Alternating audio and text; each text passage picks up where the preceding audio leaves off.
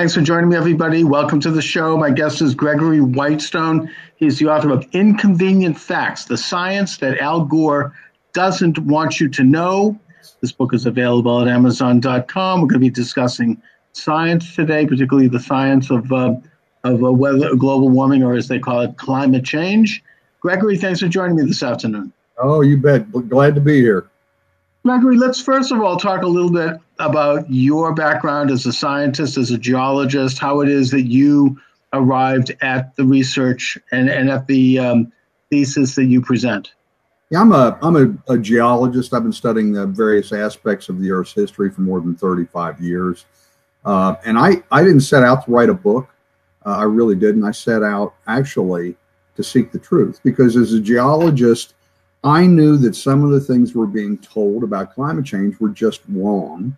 And I suspected that some of the other things we're being told were wrong. But as you know, we get such conflicting information about the subject. And I, I actually just did a deep dive into the base data from NASA, NOAA, uh, peer reviewed articles, because I wanted to find out the truth. And it was this search for the truth that led me to the book because frankly, what I found was just shocking in that um, most of what we're being told about the subject, uh, the increases in all these apocalyptic events that are going to happen due to uh, our, what I call the sin, our sins of emission, uh, increasing CO2 that's going to cause uh, drastic heating, which will then necessarily lead to uh, floods, droughts, not enough rain, too much rain, too much snow, not enough snow. You know the drill.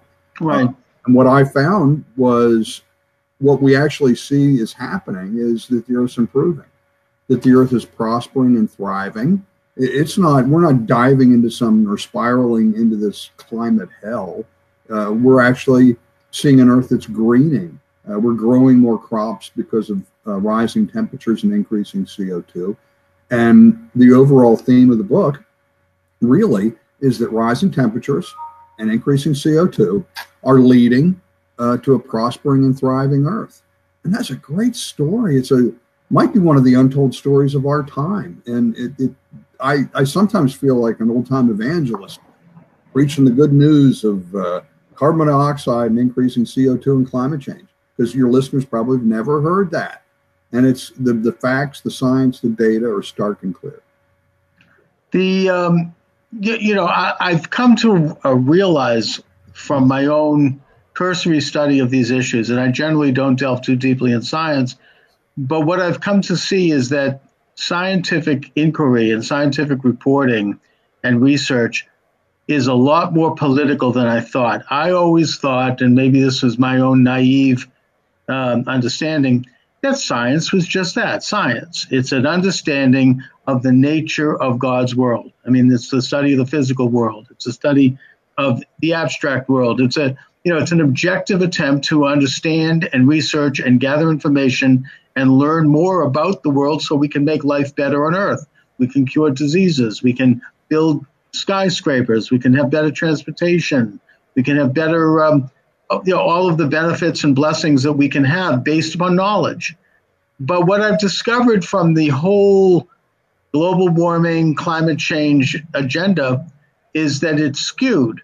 Now, I'm not saying that there may not that the science, that the uh, the global warmists may not be at least partially right, but the fact that they are so censorious of anyone who doesn't agree with their particular thesis, to the point where there's even been talk and maybe offhandedly, but nevertheless very chillingly, talk about putting people in jail who don't agree with global uh, warming, I mean, including former Attorney General uh, Loretta Lynch made a comment like that back in the uh, Obama years. And uh, so that tells me that there's something political going on here. Now, Gregory, you have said that um, the increase in carbon monoxide and, and temperature is improving the world and is greening the world in a lot of ways. Um, but but I guess that the, the, the, thought that comes to my mind right away is is is that situation a man-made situation or is that something that's occurring naturally? Well, part of it's man-made. The CO2 contribution increases. Um, I don't run away from that. It's we've increased CO2 from 280 parts per million. I don't want to go too much in details, but it's important to know this that we've at the beginning of the Industrial Revolution, we were about 280 parts per million. We're a little bit over 400 now. So we've added 120, 130 parts per million, 40% increase in CO2. And it's primarily due to our burning of fossil fuels. Uh, it turns out there's about 5% of that's due to actually cement manufacture, believe it or not. But the primary driver of this is burning fossil fuels coal, oil, natural gas. And that increase in CO2 uh, I don't, again, I don't run away from the fact that it is a greenhouse gas and it necessarily has to contribute some amount of warming to the atmosphere, albeit I would argue it's very modest, fairly small, and greatly overwhelmed by the same natural forces that have been driving temperature for hundreds of millions of years. Those same natural forces, those they didn't stop. Al Gore, Dr. Michael Mann from Penn State, they want your listeners to think that those same natural forces have been active since the dawn of time, suddenly halted at the beginning of the 20th century? Come on, man, give me a break. That's not how nature or science works. Those same natural forces that have been driving temperature up and down and up and down for eons are still in force today. And we know that that what I what I often say about temperature, the only thing constant about temperature is it's never constant. Man, it's going up and down on a regular basis. We happen to be in a warming trend right now. We've been in a 300 plus year warming trend, and we know exactly the year that that warming trend started. It was the year 1695. Mm-hmm. At the depths of the Little Ice Age, the horrific Little Ice Age, uh, more than more than half the population of Iceland perished. Hundreds of thousands of people died in one year in Europe uh, due to the in the depths of what's called the Maunder minimum. Uh, we had crop failures. There was famine, uh, pestilence, uh, and we see that back throughout history, going back the last 4,000 years. There's just uh, one of my favorite parts of the book is the, the section I have um, on the relationship between the rise and fall of temperatures and the rise and fall of civilizations. During the warm periods, uh, civilizations rise up. Uh, they can grow lots of crops, much warmer temperatures than we have today. And mm-hmm. so the great civilizations rise. And then it got cold. Each intervening cold period with names like the Greek Dark Ages, the Dark Ages, the Little Ice Age. In each case, these cold periods led to crop failures, famine, mass depopulation. Bad, bad, bad things happen when it's cold. But we see during the warm periods, uh, lots of crops are grown, uh, people thrive, and they're they're very it's a it's a beneficial time. Uh, and we're not um, so the, the, warming period has historically led to uh, great crop growth, not not negative uh, crop growth. And and I will say uh, an interesting comment uh, Scott Pruitt made a few weeks ago was that uh, he said, "How arrogant is it of us to think that we know what the ideal temperature is of the Earth?" And, and I love that. And I, we believe I got a note from Scott Pruitt over the weekend, a, a personalized note thanking me for the book. Uh, but Michael Mann from Penn State responded, Well, of course we know what the ideal temperature of the Earth was. It was the temperature before we started adding CO2, is what he said. You know what that would put us? Right in the middle of the little ice age. We know how that worked out the last Well, you know, that, that gets into maybe some of the politics of this, which is this idea of the pristine Earth where man doesn't even have a footprint at all. Somehow that um, any human intervention, any human growth, any human economy is seen as um, you know parasitical to uh, perfect nature. I mean, this is kind of the new agey sort of Gaia principle that um, underlies a lot of the work of people like Al Gore and and um, some of the masters over at the United Nations. Um, but the fact is that we are a people who want to advance an industrial age, and that part of that is using energy, and that the main source of energy is still fossil fuels. That doesn't mean that we should not invest in alternative energy. Um, in some cases, I think alternative energy can work to a small degree. Here in Massachusetts, for example, there has always been talk about harnessing the enormous tides that come in and out of the Bay of Fundy north of Maine. It's one of the strongest suctions in the world just because of the way it's built. And those are good things. I mean, there's nothing wrong with hydroelectric power. and developing alternatives to fossil fuels because, you know, that will cut down on air pollution, which will maybe at least somewhat contain the growth of CO2s in the atmosphere, which I think we all think is probably good, right? Oh yeah, absolutely, absolutely. Yeah, and your your comment about utilizing all of uh, the resources, I was contacted, and again, this goes back to my book, Inconvenient Facts. Uh, mm-hmm. And uh, your your listeners can can learn more at inconvenientfacts.xyz. By the way, uh, but I was contacted by Calvin Beisner, who's the uh, founder of the Cornwall Alliance for the Stewardship of Creation. It's a Christian group, not a creationist group, but a Christian group. And he said, he contacted me out of the blue and he said, Greg, your book fully aligns uh, with our philosophy. And I, I didn't know who they were at the time. And I said, Okay, well, what's your philosophy? And basically, to paraphrase, well, what he said was basically, um, we believe in utilizing all of God's creation for the betterment of mankind, but do it as good stewards because we're, we're, we need to be good stewards of His creation. Mm-hmm. And I said, yeah, who could argue against that? But apparently, a lot of people can. Um, so he and I, and I, I was their book of the month uh, uh, for April, um, and it was uh, it's I'm, I'm, glad I'm if you if your listeners want to go to cornwallalliance.org, uh, they have a lot of really good uh, climate material there that that they might enjoy.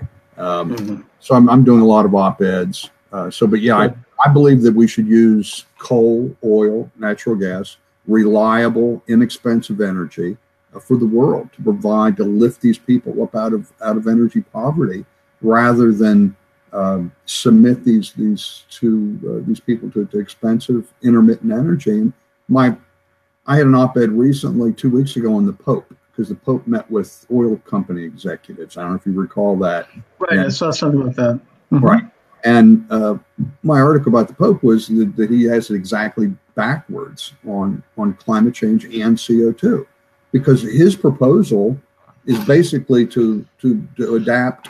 Uh, and, and, and enact the Paris Climate Accord, which would necessarily drive costs up for everybody, and and use have the world rely on these intermittent sources of energy like solar and wind, rather than reliable, inexpensive energy sources. Because we've got your your listeners may not know there are a billion people on Earth without access to electricity that could really use it.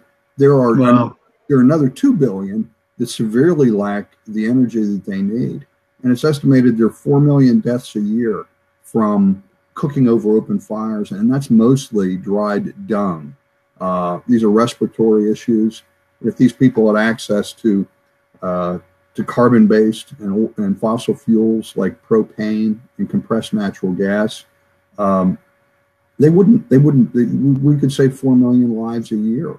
It's, it's so so reliable and expensive uh, energy from fossil fuels uh, lifts the, the, poorest of us up. And the, and actually, if you raise energy prices, it's it's actually a regressive taxation system because the poorest among us pay the largest percent of their income for energy. So if you raise raise that energy, those energy prices, you're you're actually hurting the poorest among us the worst. Right, in the economy and you're you're you're, you're making the destiny for the rest of these world the rest of the world that living in poverty generations more of the same type of poverty uh, so the in a sense the alter, the so-called alternative energies the uh, the wind and solar my understanding is that those even in the best of circumstances are very very limited and they're very intermittent in terms of what they can do. Maybe they could could perhaps provide some energy for a house but they're very it's very expensive to create that and it's something that you know if we want to have advances as a civilization and as an industrial uh, world we, we can't possibly rely on it. It's very backward to do that. Now that's not to say that in the future there may not be technologies that might develop to improve those things and that's great. Um, nuclear of course we haven't even talked about that. That's a whole different question with a whole different set of problems associated with it. But um, it seems to me that that if we're going to advance, we ought to invest in better ways to develop fossil fuels and cleaner ways to develop it. Like, for example, I had a, I talked with this man who is uh, representing the coal industry, and he told me that the uh, that the coal industry has developed this technology by which they can take the residue of coal production and turn it into this product that, that can make drywall. Yep. Can, right? And it's completely benign. There's nothing toxic about it. It's it's um, you know it doesn't pollute the air. But he said the problem with trying to create these plants and to bring it to state governments and is that it's so politically unpopular to even mention coal that it's it's just it's a, there's like a wall up there. So they cannot because of the enormous propaganda of the global warming and the anti-coal business, they can't even get out to first base in terms of, of bringing this product out to the public. And, and there were other products like that. I mean, there were ways to improve air, you know, you know, carbon emissions. There's say sequestration, which is right now an expensive process of, of basically pumping air, you know, air particulates underground, but it could be developed. There could be some research into that area. Uh, hang on one second. Uh, the only thing being pumped into the ground with CO2 sequestration are your tax dollars. Okay. I mean, I CO2 is not a pollutant. It, under the Obama EPA, it was declared a, a pollutant by the former EPA administrator. I fully expect Scott Pruitt at some point, I wish he had done it by now, to reverse that, that finding of CO2 right. pollutant. CO2 is not a pollutant. We're at 410 parts per million now. Uh, CO2 on submarines, the U.S. Navy submarines often exceeds 8,000 parts per million. So 400 parts per million, not only that, it's supposed to be at an extraordinarily high level. Prior to our current geologic period, the average CO2 level on Earth was 2,600 parts per million. For most of Earth's history, it was over 4,000 parts per million, 10 times what it is today. And the plants that we rely on for food and sustenance, they all originated uh, when CO2 was at over 2,000 parts per million. So we're at 400 plus today. Uh, CO2 is, is, a, is a beneficial, life affirming, life giving gas that's, that, that we need and and the plants uh, thrive on it. And in the book, I say, you know, uh, one of the one of the parts of the book, one of the things that I liked, there was a, a, just a quote that I said that, uh, you know, I don't pretend to speak for the plant life, but if the plants had a vote in the matter, they surely wouldn't be lobbying for less CO2; they'd be lobbying for more. So, mm-hmm. CO2 is um, is beneficial for uh, due to CO2 fertilization effect. And that CO2 fertilization effect doesn't just mean the crops grow better, faster, and bigger, it also means the crops need less water. And so what we're seeing now now is the pores, they're called stomata. The pores are smaller with increased CO2, and they need they're they're not breathing in and out. It's called transpiration. They don't need to breathe in and out as much with higher CO2. So what we're seeing is um, water, soil moisture stays in the ground rather than it being sucked out of the ground uh, and used by the plants. And that's leading to higher soil moisture content. And we're seeing this higher soil moisture. It's turbocharged by increased precipitation due to global warming, because as warming temp as the temperatures warm, the atmosphere can hold more water vapor, which is leading to more precipitation. The alarmists will say, "Oh well, that's that's leading to flooding," and it may in some cases. But we're seeing is uh, the increased precipitations uh, having a great effect uh, it, where people really need it. Um, for example, the Southern Sahara, it's called the Sahel. Uh, we're seeing, in fact, if your your listeners are probably in front of the computer, uh, mm-hmm. but if they go or their smartphone, if they would Google NASA greening and Sahara, don't do it while they're watching you. Do it afterwards. Right. Right. We don't want to drive them away. And you'll see what NASA has to say about this. You'll find that, according to NASA, the Earth is greening up to 50% of the earth is is what they call greening. It's, that means vegetation is increasing. And the scientists studying it uh, say that it's due to, again, uh, CO2 fertilization effect and uh, increased precipitation due to global warming. And that's a huge untold story. So we see in the southern Sahel, 300,000 square kilometers of former desert has turned into a lush grassland. Wow. You see people, animals, gazelles, even amphibians are moving back into this area. And why isn't that being reported? Because it doesn't fit the narrative. The well, narrative- that's it, it, before I get into that, and I want to ask about that. Um, what about the claim that, and this was from Al Gore's Inconvenient Truths, that the sea level is raising and that there's going to be the North Pole is melting. Um, I know that here in, in the city of Boston, where I am, we last winter we had some flooding at, at the new Seacoast Seaport District in South Boston, and the mayor said this is because of global warming, and we're going to have to spend uh, I don't know how many billions of dollars to build new seawalls and shore the thing up, and that Boston is uh, trying to, you know, get its grips on what to do when the sea levels rise. Um, so I don't know. My question is: Is that something that's happening? I mean, it, are the sea levels rising? Yes, yes. levels okay. are rising. Period. They've been rising since the early 1800s. Remember, I said warming started in 1695 at the depths of the Little Ice Age. Right. The previous warm period is called the medieval warm period. Sea levels were higher than they are today. In fact, the city of Pisa in Italy uh, was a port city. Today, it's 15 kilometers inland. So, and then it got cold, little ice age, glaciers advanced throughout Europe, Germany, France. Uh, um, you may not know it, but a lot of the, the Chamonix portion of France uh, was was ter- terribly devastated by the advance of glaciers, overwhelming villages. Um, and those glaciers, as they as they advance, they're sucking water. The water comes out of the oceans and don't go back into the oceans. Sea level dropped. Um, and recall too that I remember I said I said it was around 1700, 1695 we started warming. Well, you need to get it warm enough for summer ice loss and melt to exceed winter ice accumulation. At that point, mm-hmm. glaciers start receding, correct? If you follow me. So when they start receding, that's contributing water to the oceans, which contribute to sea level rise. So right. we saw that that occurred early in the 1800s. And by 1850, we started, uh, we were full on glacial retreat, naturally driven, not CO2 driven, naturally driven. And we saw rising sea level with about the same rate that we see today.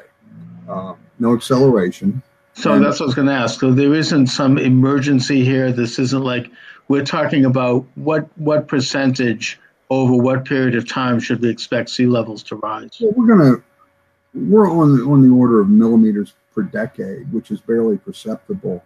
Um, and there's there's you can see we, we've really the amount of sea level that we've seen over the last 50 or 60 years is, is barely perceptible to anybody. Um, lots of, of cases anywhere anybody that lives along the beach there will say, "Oh, well, our high tides were this 50 years ago when Grandma moved here, and here's here, here's the dock, and here's where they are today." You know, right. there's you know, it might be millimeters difference. So, yes, sea level is rising, and it's rising due to global warming, which I will contend is primarily naturally driven. Because if we look over the last 10,000 years, uh, since the end of the last ice age, we see that there were nine other warming events very similar to what we're in today. Michael Mann and Al Gore will tell you that the warming we see today is unusual and unprecedented when it's neither. Uh, we saw these nine other warming periods. Uh, five of them had higher rates of warming than we see in our current period in the 20th century. And, and all nine ended up with much higher temperatures than we are today. So uh, we, we've been we've been there and done that with these warming periods, and we've seen what's happened. We've seen that uh, we don't we didn't see cataclysmic events, uh, and as we go, if this warming continues for another uh, century or two centuries, um, sure, there's going to be there will be some areas that um, we'll have to be careful about with with rising sea level. But again, these people are trying to control the uncontrollable and what we want to do, even if, if the world enacted and every country enacted all of the Paris Climate Accords, uh, the results of that are, are, less than, much less than a degree centigrade that would be spared from the additional CO2. On still the order of half a degree or less. So you're not going to. It's what we're trying to do again is controlling the uncontrollable. These are mm-hmm. natural forces. Uh, uh, driving these these temperature changes, just as they have since the dawn of time. Right. So, so what you're saying then is that um, the phenomena that we're experiencing now, global warming, which has been in place since the early part of the 19th century, is mostly a natural phenomena. It might be triggered a little bit by air pollution, which is what the claim is. But nevertheless, if it is a natural phenomena, as you say, then would it not stand to reason that it will be a cyclical situation and that we very well may have peaked in that regard and we may move back toward a cooling period that could last maybe a couple of hundred years? Is that an accurate uh, thought? Absolutely, absolutely. The, the, the warming trend we're in. Um, I've seen a lot of data. There's some recent data uh, looking at the solar activity, and that the, the solar activity has been declining, and there, there's predictions of us going into another solar minimum, which will mean a great cooling effect. Uh, that may occur, uh, but I look at as a geologist, um, you know, making one of the quotes I have in the book is from Yogi Berra. It's one of my favorite quotes. He said, Yogi Berra said, making predictions is really tough, especially about the future. that's a classic Yogi Berra. But uh, yeah. So, uh, you know, when I'm when I'm doing this, I, I, like to look back at the other warm periods, see how long they lasted, and based on the other warming periods, we, we probably got another. We could go through another sixty or eighty or a couple hundred years of warming, uh, and it will probably get another couple degree or so uh, warmer than we are today if we, if we're going to repeat the uh, what we found in the past in the history of the of the Earth uh, over the last 10,000 years. And um, we're not all going to die. We should be able to spend the money to adapt to the changes that we do see. Um, and, and that's, there's, I mean, the, uh, the summary of my book is titled The Benefits of Principled Inaction. In other words, we shouldn't be doing something that's going to harm us economically. Mm-hmm just barely perceptible change. Well, that, that brings me to the political question here, which is that, um, you know, if, as you say, which I think makes common sense, is that uh, changes in, in temperature and atmosphere is mostly natural, it is very gradual, it's virtually imperceptible.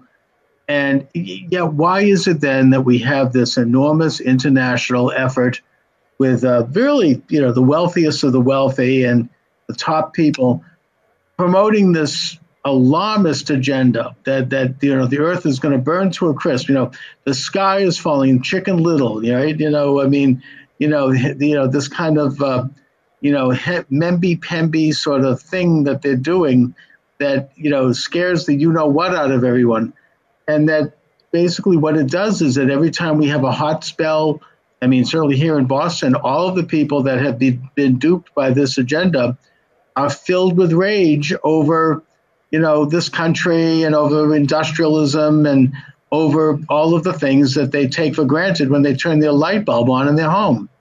Yep. And um, what what is this about? I mean, is this? I, I sense that there's, you know, kind of a socialistic agenda going on here. I would even go so far, and I don't know you, if you're up in this, and this is sheer speculation. I'm not saying this flat out, but I read something about the Hudson Institution report that was issued in 1965.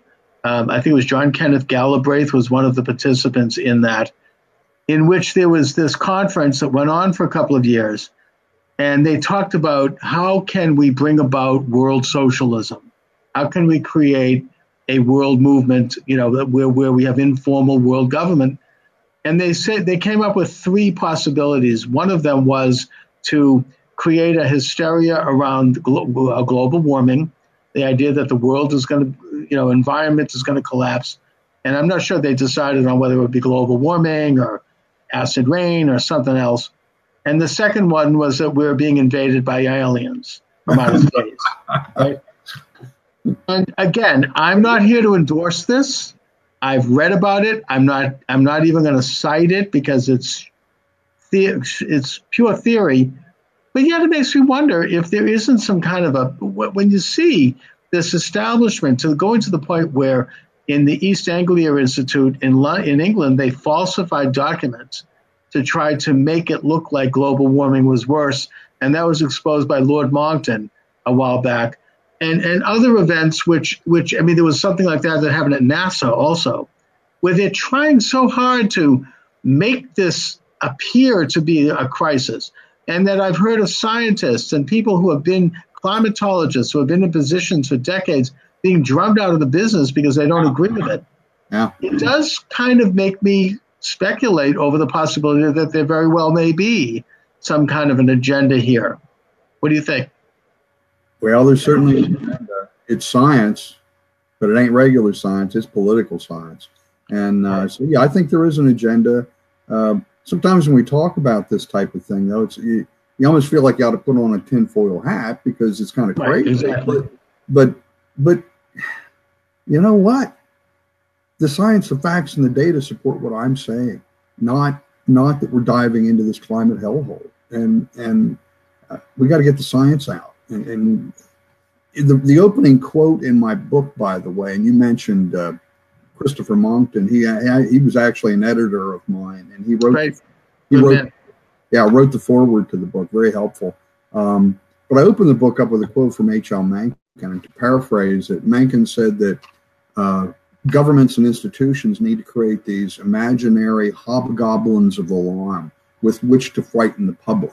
We need to frighten and scare the public enough that they'll other that they will adopt and endorse otherwise harmful regulations like the Paris Climate Accord. And so this is what climate change is one of those hobgoblins of alarm. Uh, acid rain was one. Uh, they throw up the scary consequences, fracking, pipelines. All of these things go back to an aversion to CO2, though. And uh, so this is a, you know, I go back to Mencken's quote of these hobgoblins, hobgoblins of alarm. And uh, right, if, if you don't mind, I'd like I've, I'd like to empower your listeners that Mhm.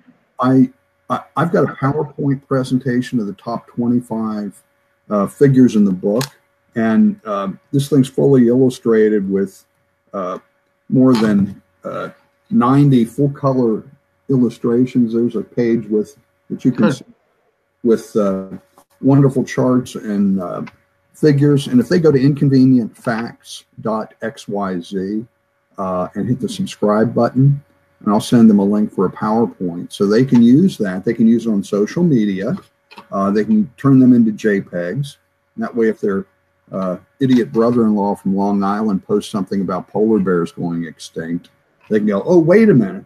Here's a chart showing 60 years of polar bear population history, showing they're inc- increasing. What are you talking about, Frank?" And uh, so, so I'd like to empower your listeners again. That's inconvenientfacts.xyz.